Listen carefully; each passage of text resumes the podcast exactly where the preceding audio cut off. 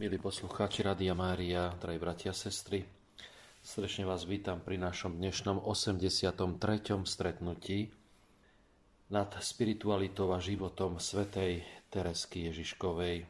Pri poslednej časti sme pokročili v úvode Tereskinho rukopisu C, ktorý e, sme začali v týchto posledných častiach preberať a sa s ním oboznamovať a ukončili sme poslednú časť pri tom, ako Tereska opisuje jej skúsenosť s prvým chrlením krvi, ktoré zakúsila na práve Veľký piatok v noci z 2. na 3. apríla roku 1896 a aj ten ďalší večer samotného 3. E, apríla roku 1896. Ako sme počuli Teresku, táto skúsenosť nevydesila, ale naopak skôr prežívala akúsi nádej, že čo skoro pôjde do neba a to ju privádzalo do radosného vytrženia. V tom čase Tereska prežívala takú živú a jasnú vieru, že myšlienka na nebo tvorila pre ňu celé jej šťastie. V tom čase, keď, keď ju táto skúsenosť e, takýmto spôsobom akoby navštívila, zaskočila, alebo to prežila, tak e, mala takú jasnú vieru, že si myslela, že ani nemôžu existovať bezbožníci, ktorí nemajú vieru.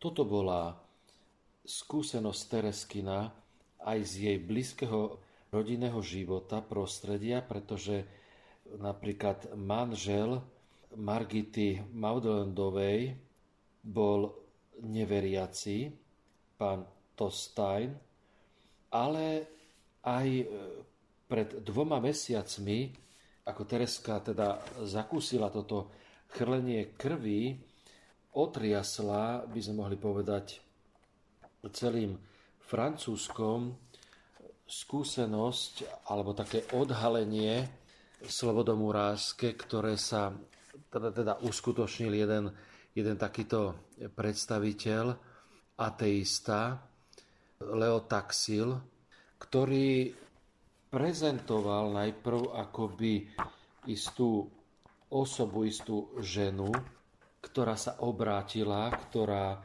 zakúsila akoby vo svojom živote nejaké obrátenie a týmto spôsobom prezentovala potom aj, aj rôzne e, také svoje akoby, akoby presvedčenia alebo vzťahy, či už k cirkvi, alebo k niektorým otázkam viery, až kým nakoniec s veľkou okázalosťou e, tento človek neodhalil skutočnosť, že sa jedná o vymyslenú osobu.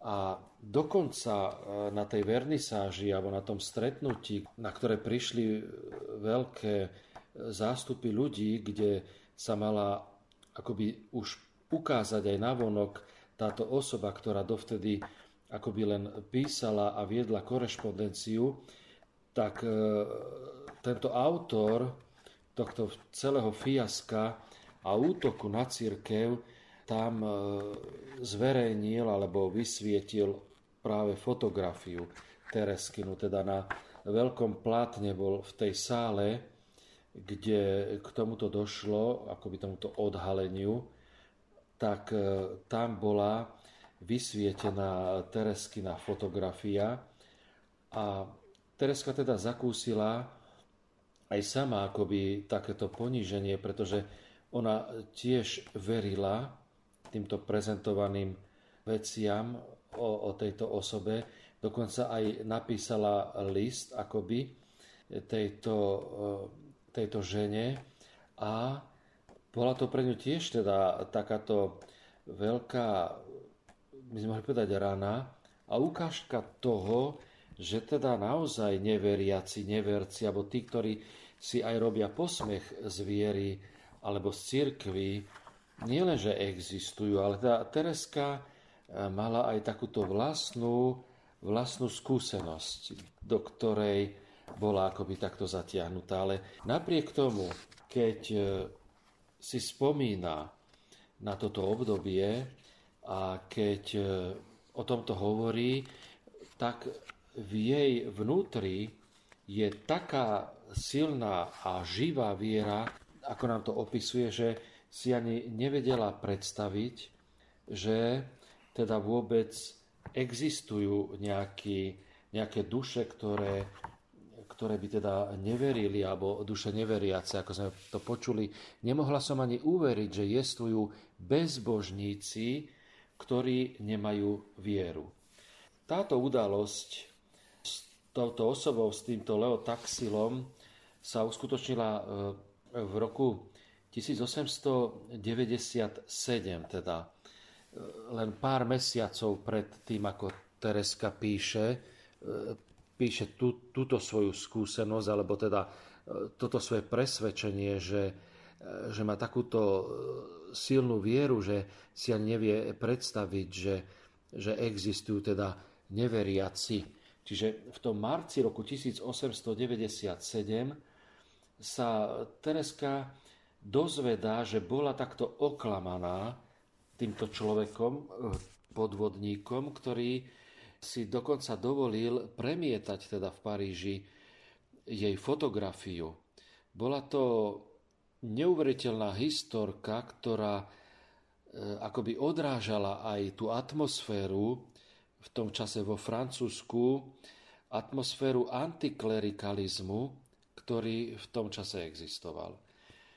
V roku 1896 teda boli francúzski katolíci nadšení takou prezentovanou neobyčajnou konverziou urči, istej Diany Vaganovej, ktorá sa podľa zverejnených údajov narodila v Spojených štátoch amerických a potom prišla do Paríža v roku 1884, kedy vraj teda mala 20 rokov a patrila k satanistickej slobodomurárskej sekte, tzv.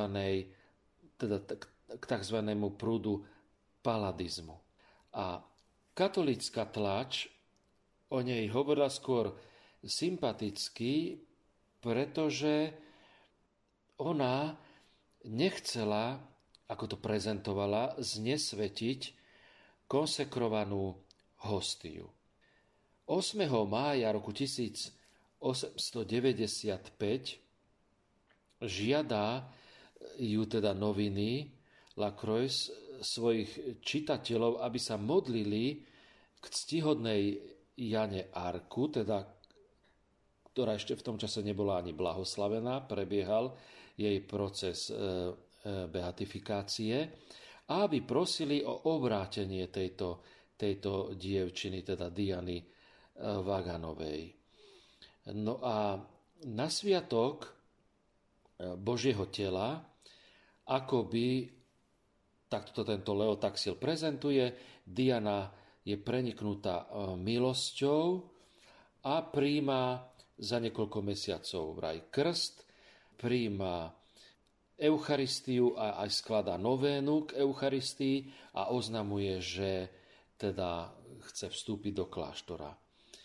Tak ako aj väčšina francúzských katolíkov, aj z karmelitanky v Lizie zdieľali nadšenie z udivujúcej konverzie tejto členky teda satanistického kultu, ktorá sa obrátila na teda príhovor e, Janis Arku. Tereska sa práve preto o to viac zaujímala, lebo bolo teda prezentované, že k tomuto obráteniu prišlo, došlo teda na základe orodovania a prozieb e, k ctihodnej Jane z Arku. A tak sa Tereska rozhoduje, že so súhlasom svojich noviciek, že dokonca napíše scénku o konverzii tejto tejto akoby teda mladej ženy, ktorú teda katolická tlač začína označovať ako novú Janus Arku. A tak táto scénka sa aj odohrala 21.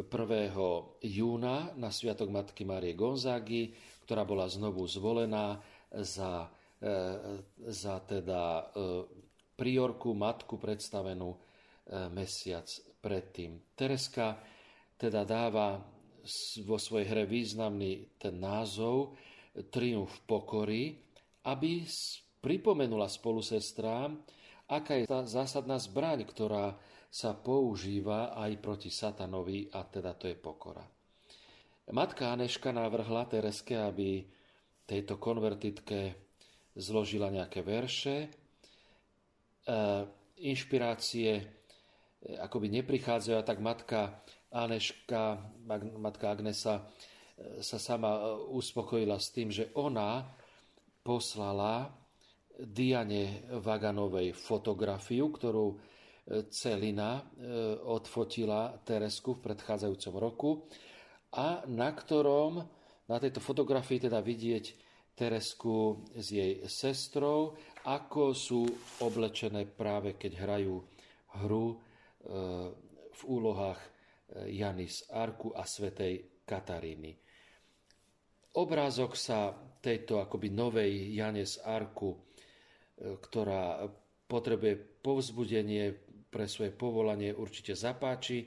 Je presvedčená e, matka e, Magnesa a teda aj tú fotografiu, keď posiela, tak to sprevádzajú ešte niekoľko riadkami, ktoré, ktoré píše, teda Tereska tam e, napísala pár riadkov.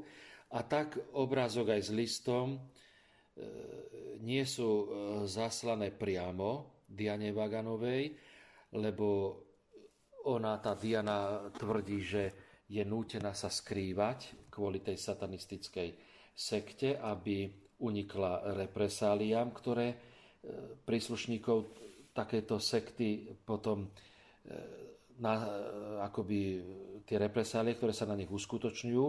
A tak sú tieto, táto fotografia aj s, s, s tým lístkom zaslané mužovi, ktorý si akoby dopisuje s touto, s touto e, Dianou. A to je Leo Taxil, ktorý tiež sa predstavuje, že veľkým konvertitom.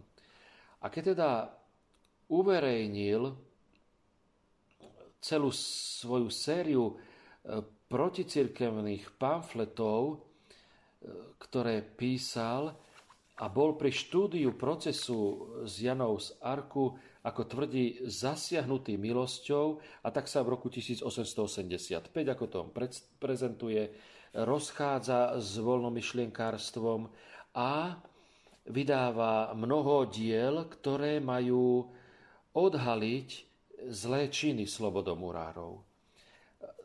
Takéto je niečo v tom zákulisí aj tohto Lea Taxila, autora tohto celého veľkého klamstva.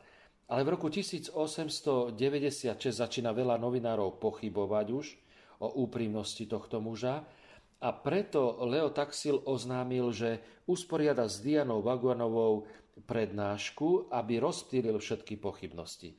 A tak táto prednáška sa mala práve konať na veľkonočný pondelok e, vo veľkej sále zemepisnej spoločnosti v Paríži a to bol jeden z hlavných, najväčších sálov v Paríži, v hlavnom meste a bol takto prenajímaný rôznym organizáciám.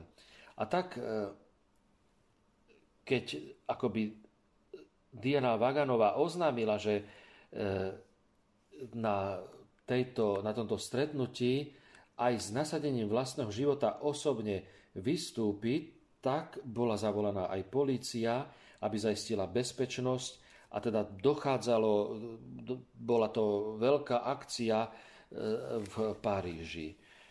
Po zahájení tej schôdzky alebo tohto stretnutia bol celá tá veľká sala e, zaplnená, boli tam francúzske zahraniční novinári a všetko bolo zamerané E, teda práve na túto udalosť. E, boli tam aj mnoho kňazov, bolo tam mnoho reholníkov, aj teda tých rôznych voľnomyšlienkárov. A e, teda celkovo sa tohto, tejto akcie zúčastnilo okolo 400 osôb.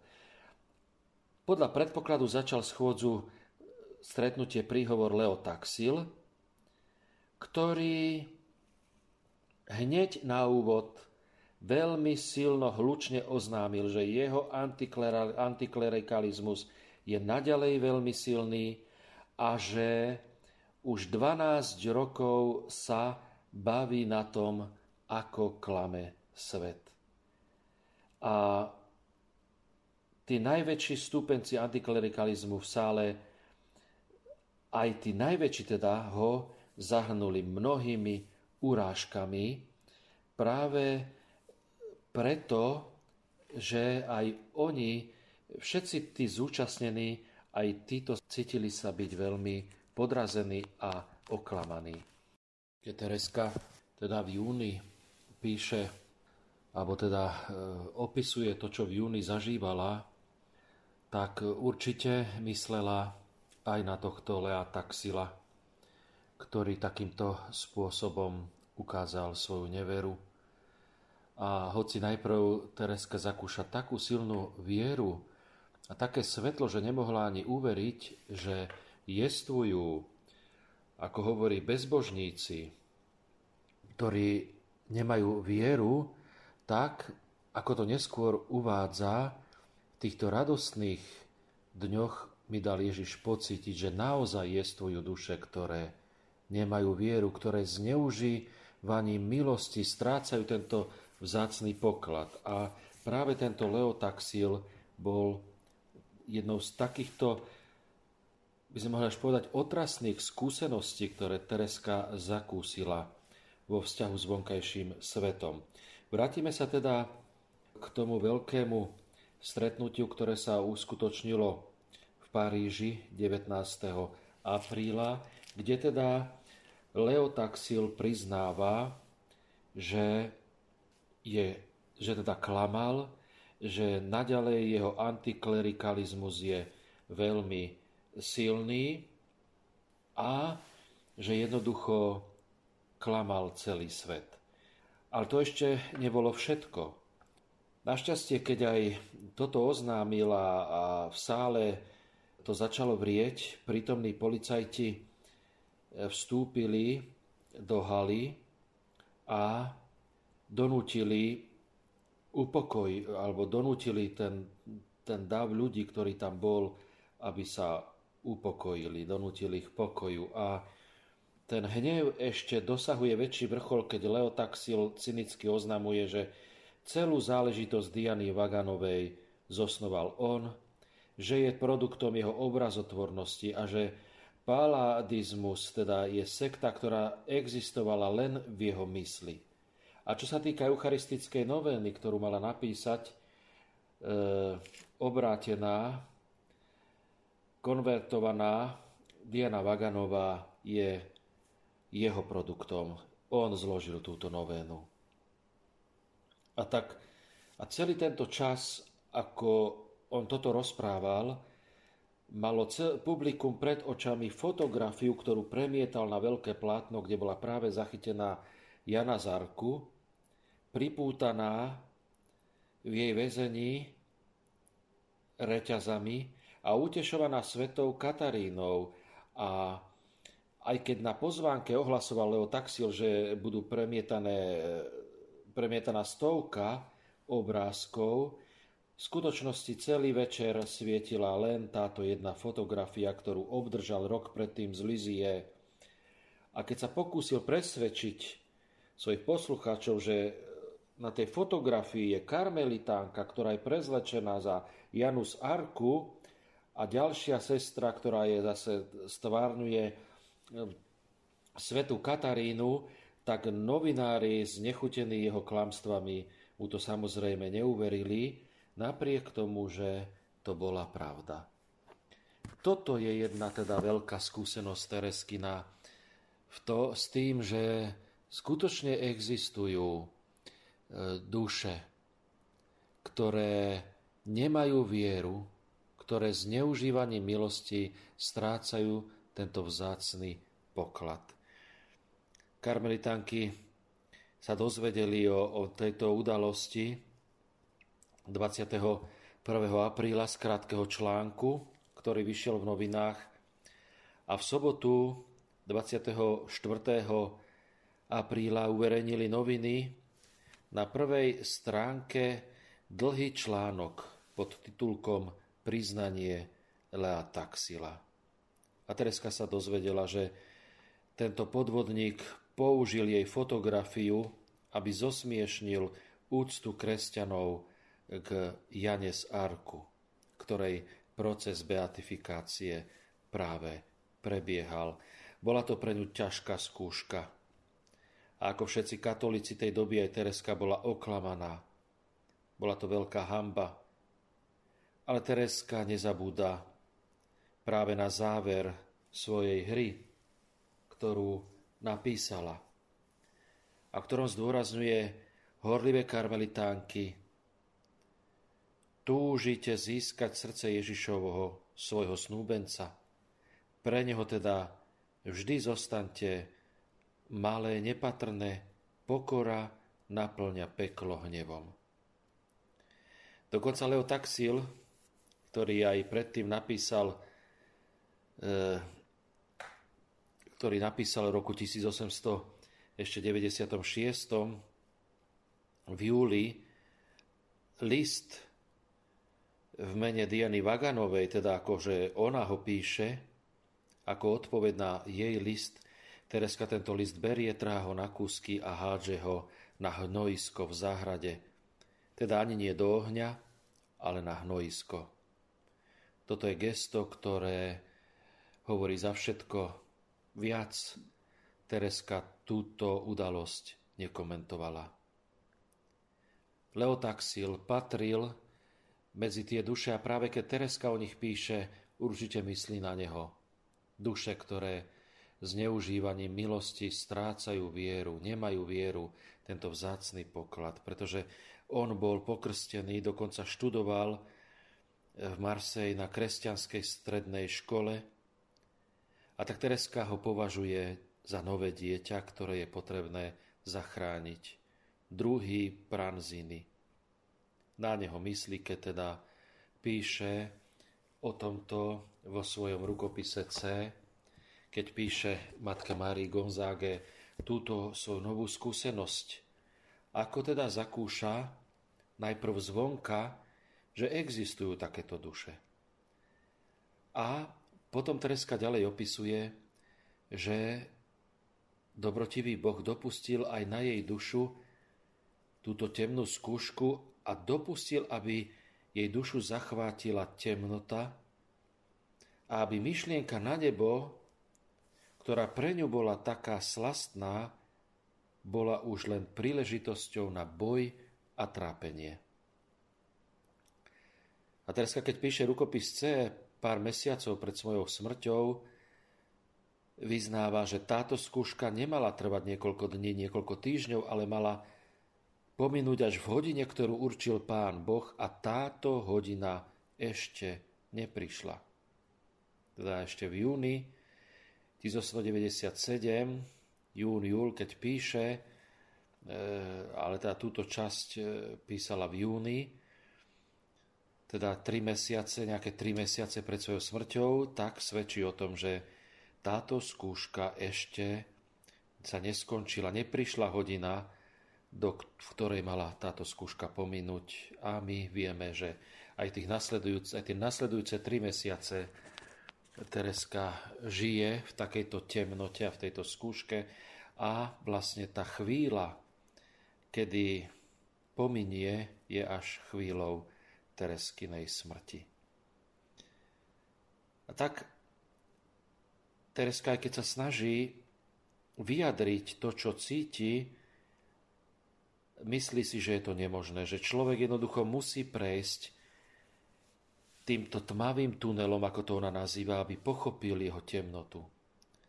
A tak v ďalšej časti sa snaží Tereska opísať túto temnotu, ktorú, ktorú prežíva. Predtým ešte, ako budeme pokračovať v jej rukopise a v tomto jej opise, si uvedome, že Tereskine pochybnosti a teda tieto temnoty a tá, táto skúška sa netýkajú existencie Boha.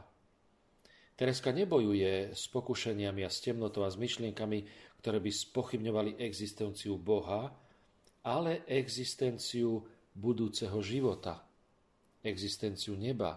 A tak ako teda teda uvádza, myšlienka na nebo, ktorá pre ňu bola taká slastná, už je len príležitosťou na boj a trápenie.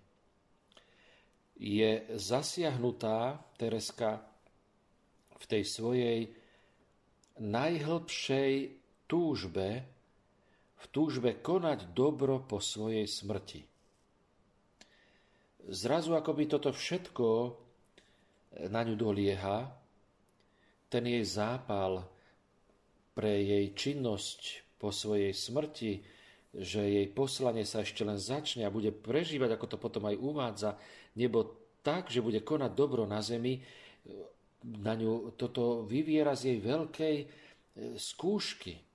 A toto vyznáva v noci viery.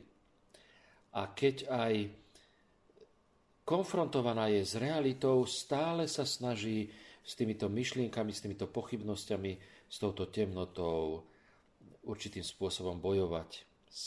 Matka Jenovéva, ktorú pokladala za svetu, zakladateľka Karmelu v Lizie, ktorá zomrela pred piatimi rokmi, už pred piatimi rokmi a z ničoho nie je zrejmé, že žije ďalej na onom svete. Na jej hrobe sa nekonajú žiadne zázraky. A k čomu to teda je na čo je to dobré obetovať sa. Toto sú strašné pokušenia, na ktoré Tereska potom reaguje a spája sa s Ježišovými slovami. Nereaguje na to nijak inak iba tým, že si opakuje Ježišove slova. Odchádzam, aby som vám pripravil miesto a vrátim sa, aby ste aj vy boli tam, kde som ja. Tereska nepreberá dôvody, ktoré jej majú dokazovať nemožnosť života po smrti, ako to ďalej budeme vidieť v jej rukopise, nediskutuje, e, nepúšťa sa do nejakých myšlienkových pochodov e, s týmito pochybnosťami, jednoducho len sa uspokojí s tým, že opakuje znova a znova význanie viery. Verím tvojim slovám, verím tvojmu sľubu. Ježišu, verím vo vzkriesenie tela a v život večný.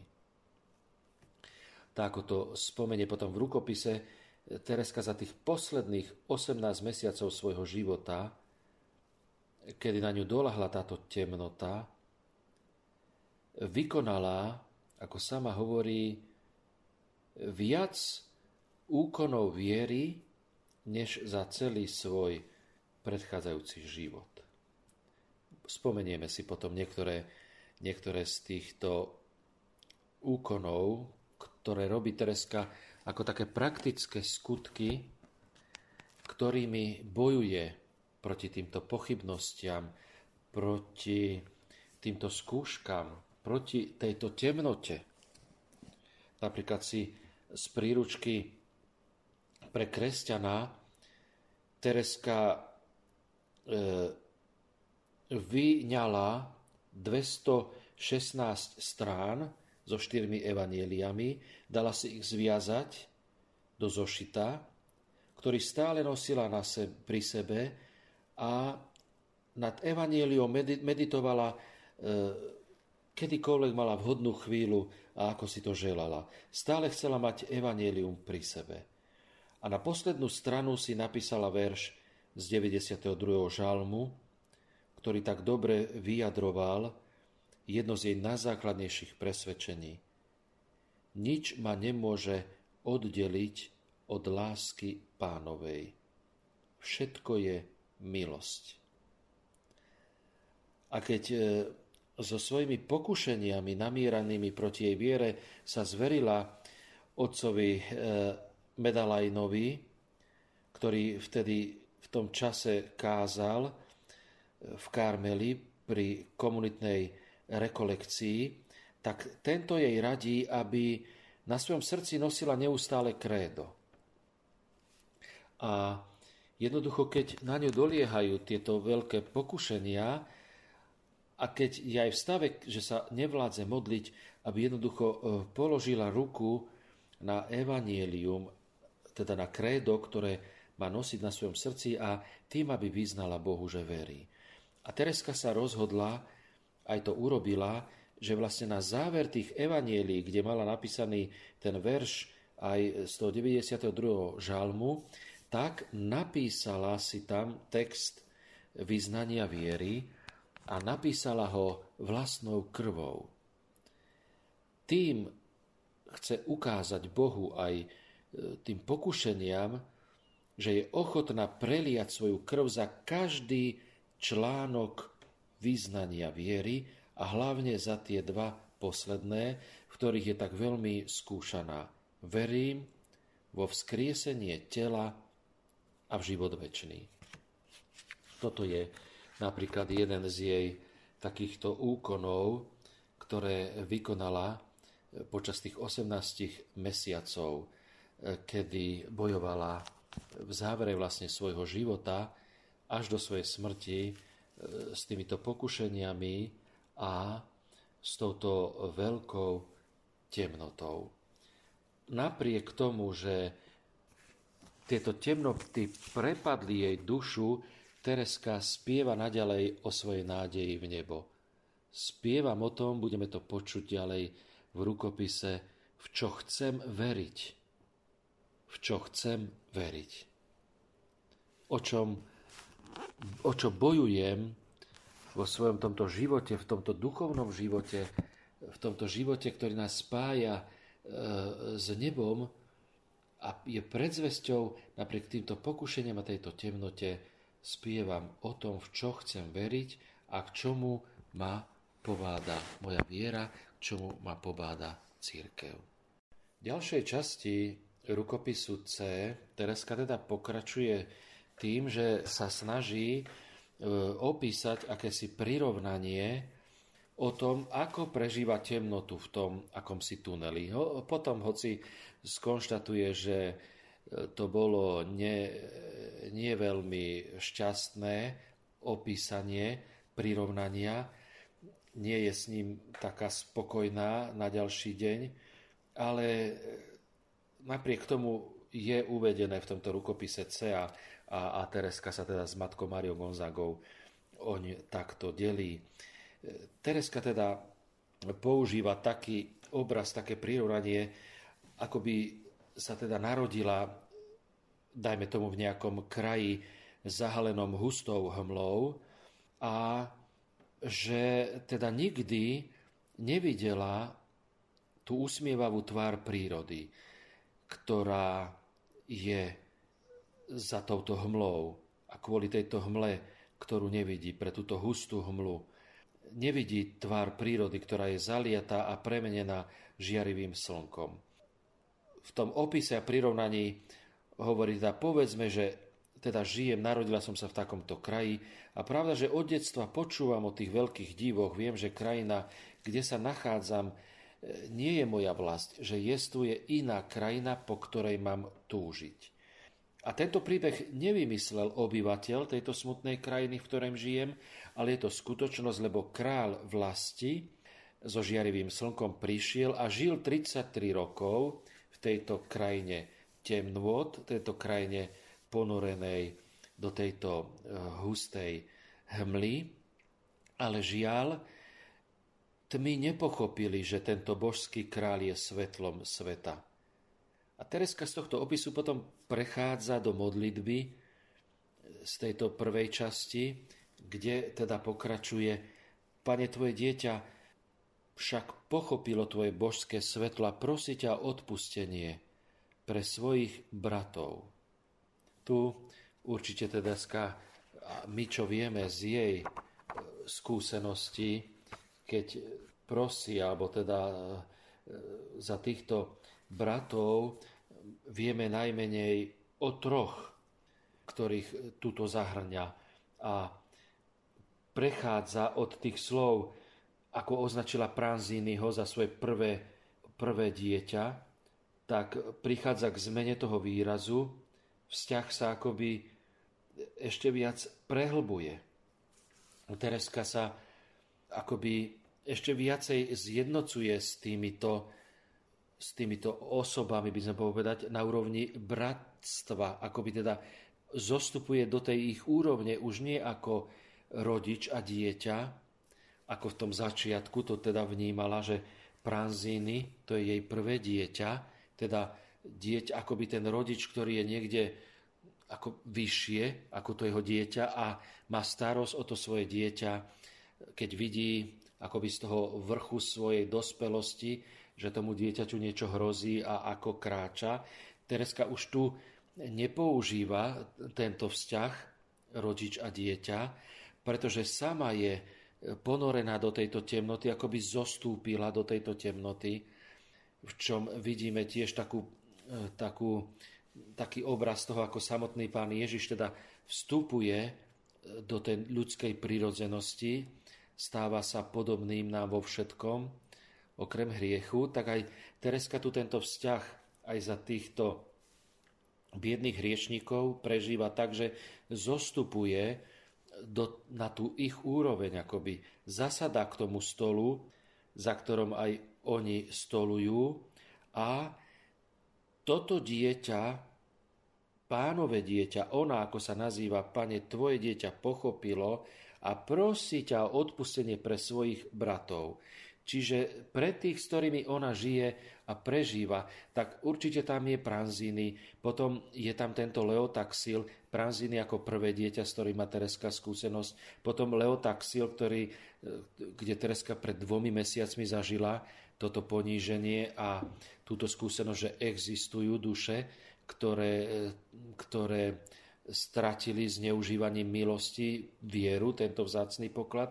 A určite tam e, zahrňa aj, e, a môžeme mi vedieť, že tam je, alebo patrí aj pater Hyacint e, Loison, ktorý bol teda kedysi karmelitánom, slávnym kazateľom Paríži, Notre Dame, dokonca provinciálom karmelitánov, ale odvrátil sa od kňastva, od cirkvy a za neho Tereska obetuje svoje posledné sveté príjmanie, ktoré sa stalo posledným. Nevedela to ešte e, v tej chvíli, že už to bude posledné sveté príjmanie, ale bolo, bolo to v deň spomienky na svätého Hyacinta a teda Tereska toto sveté príjmanie obetovala za tohto pátra Hyacinta odpadnutého od kňastva, od viery, od cirkvy a okolnosti na ďalšie dni už boli také, že Tereska už viac e, sveté príjmanie príjmať nemohla.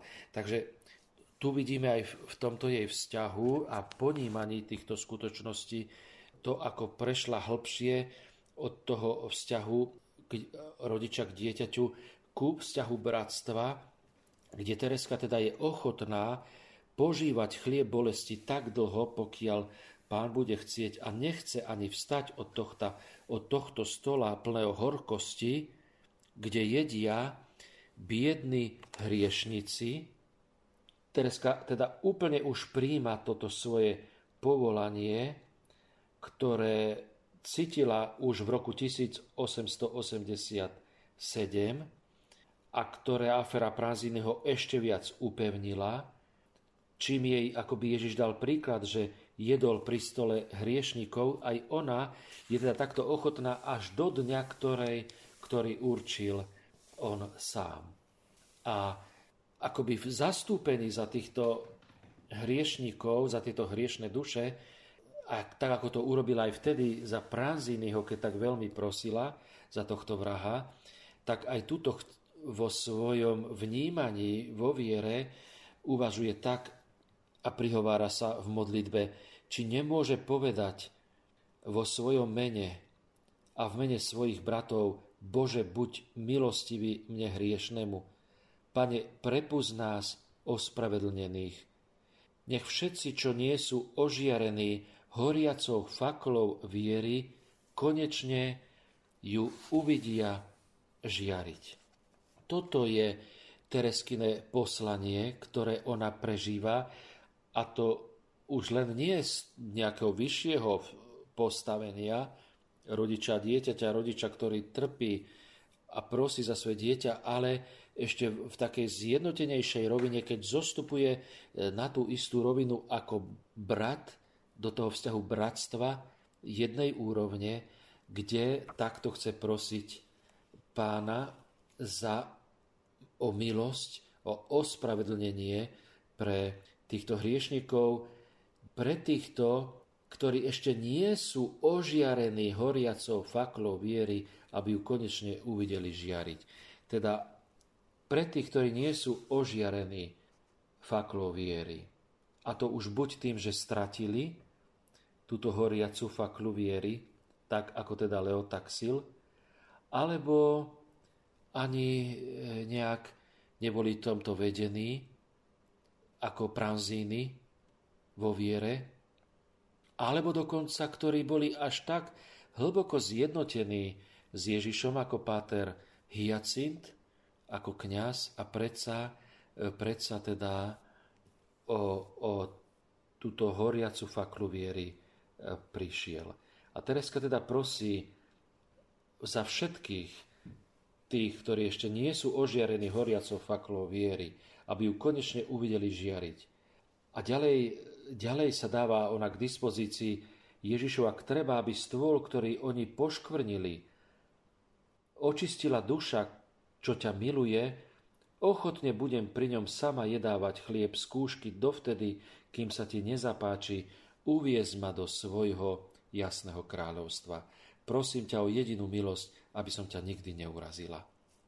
Keď teda e, budeme potom, a ktoré poznáte záver Tereskynho života, budeme potom hovoriť, v akom stave, alebo sme už o tom aj hovorili v niektorých katechézach, v akom stave zomiera, že tá skúška viery už je tak silná, že jej sestra Agnes, matka Agnesa, sestra Pavlina rodná, sa dokonca až obáva, že aby Tereska nezomrela v zúfalstve, až tak ďaleko vyvrcholili tieto temnoty na tom smrteľnom lôžku, kde Tereska sa dusí, kde, kde akoby vyjavuje, že už nevládze ďalej, ale napriek tomu slovami znova sa vynorí z tej temnoty a vykrikne, že je ochotná až, až do konca vytrvať.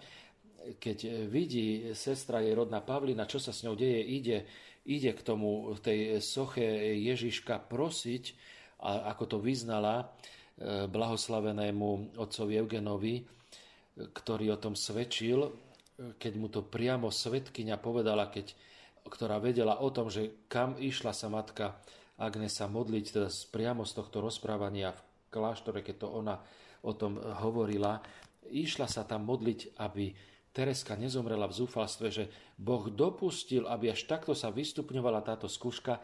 A keď teda sa pýtame, ako je to možné, že, že duša, ktorá tak veľmi milovala Boha, ktorá sa mu úplne odovzdala, dala, ako je možné, že musela takto, takto zomierať?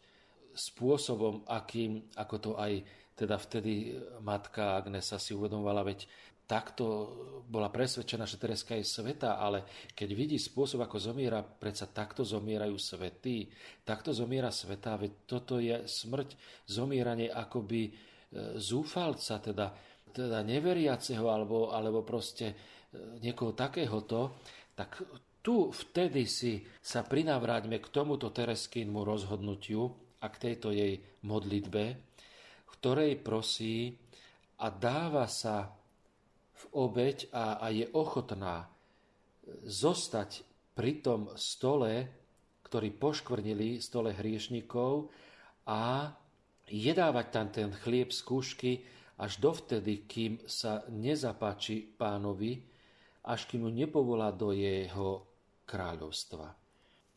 A Boh akoby prijal túto jej ponuku. A preto sa aj to svedectvo matky Agnesy je také, že Tereska sa až natoľko zjednotila e, s týmito dušami, ktoré, e, ktoré stratili vieru, alebo teda ktoré nie sú ožiarené fakloviery, až natoľko sa s nimi stotožnila a zjednotila, že zomiera spôsobom, ako by teda bola jedna z nich, tak ako matka Agnesa, ktorá ešte o tomto Tereskinom rozhodnutí až takto nevedela, až do takéto hĺbky sama, keď to vidí na vlastné oči, svedčí, že teda takto, takto ale nezomierajú svety, takto zomierajú e, neverci, takto zomierajú veľkí hriešníci. Z tohoto môžeme vidieť, že prečo je tomu tak, lebo Tereska sa takto zjednotila, takto zostúpila do tohto vzťahu bratstva s tými, ktorí nie sú ožiarení faklou viery a s nimi chce a je ochotná zostávať pri tomto stole skúšky až dovtedy, pokým to bude potrebné. Až dovtedy, kým sa pánovi nezapáči uviezť ju do jej, jeho kráľovstva. A my o tom vieme, ako sme to aj spomenuli už, že vlastne táto skúška, skutočne Tereskina, táto skúška viery, táto veľká skúška neskončila, ako teda hovorila, keď písala, že nevie kedy, že teda tá hodina ešte neprišla.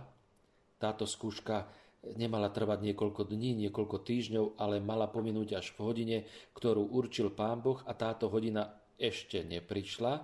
A my teda vieme, že tá hodina prišla vlastne až vtedy, kým ju Boh nepovoláva do svojho jasného kráľovstva. Až vo chvíli jej, jej smrti.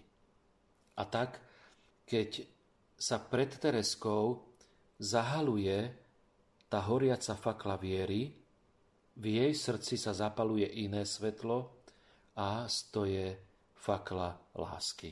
Alebo respektíve môžeme povedať, že, že tá, to, tá fakla viery akoby ustupuje a toto svetlo fakly lásky ju nahrádza.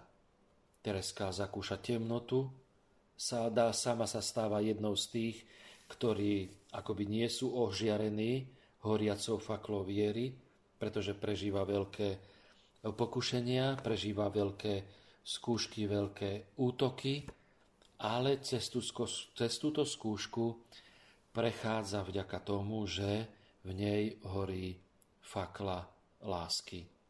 Že je natoľko zjednotená s dušami, úbohými dušami neveriacimi, alebo tými, ktorí poškvrnili ten stôl viery, ktorí poškvrnili ten stôl, kde majú byť sítení, tak Tereska je takto v tej láske s nimi zjednotená, že je ochotná tam zotrvať až do teda tej poslednej chvíle, kým bude povolaná do Božieho kráľovstva, do väčšnosti.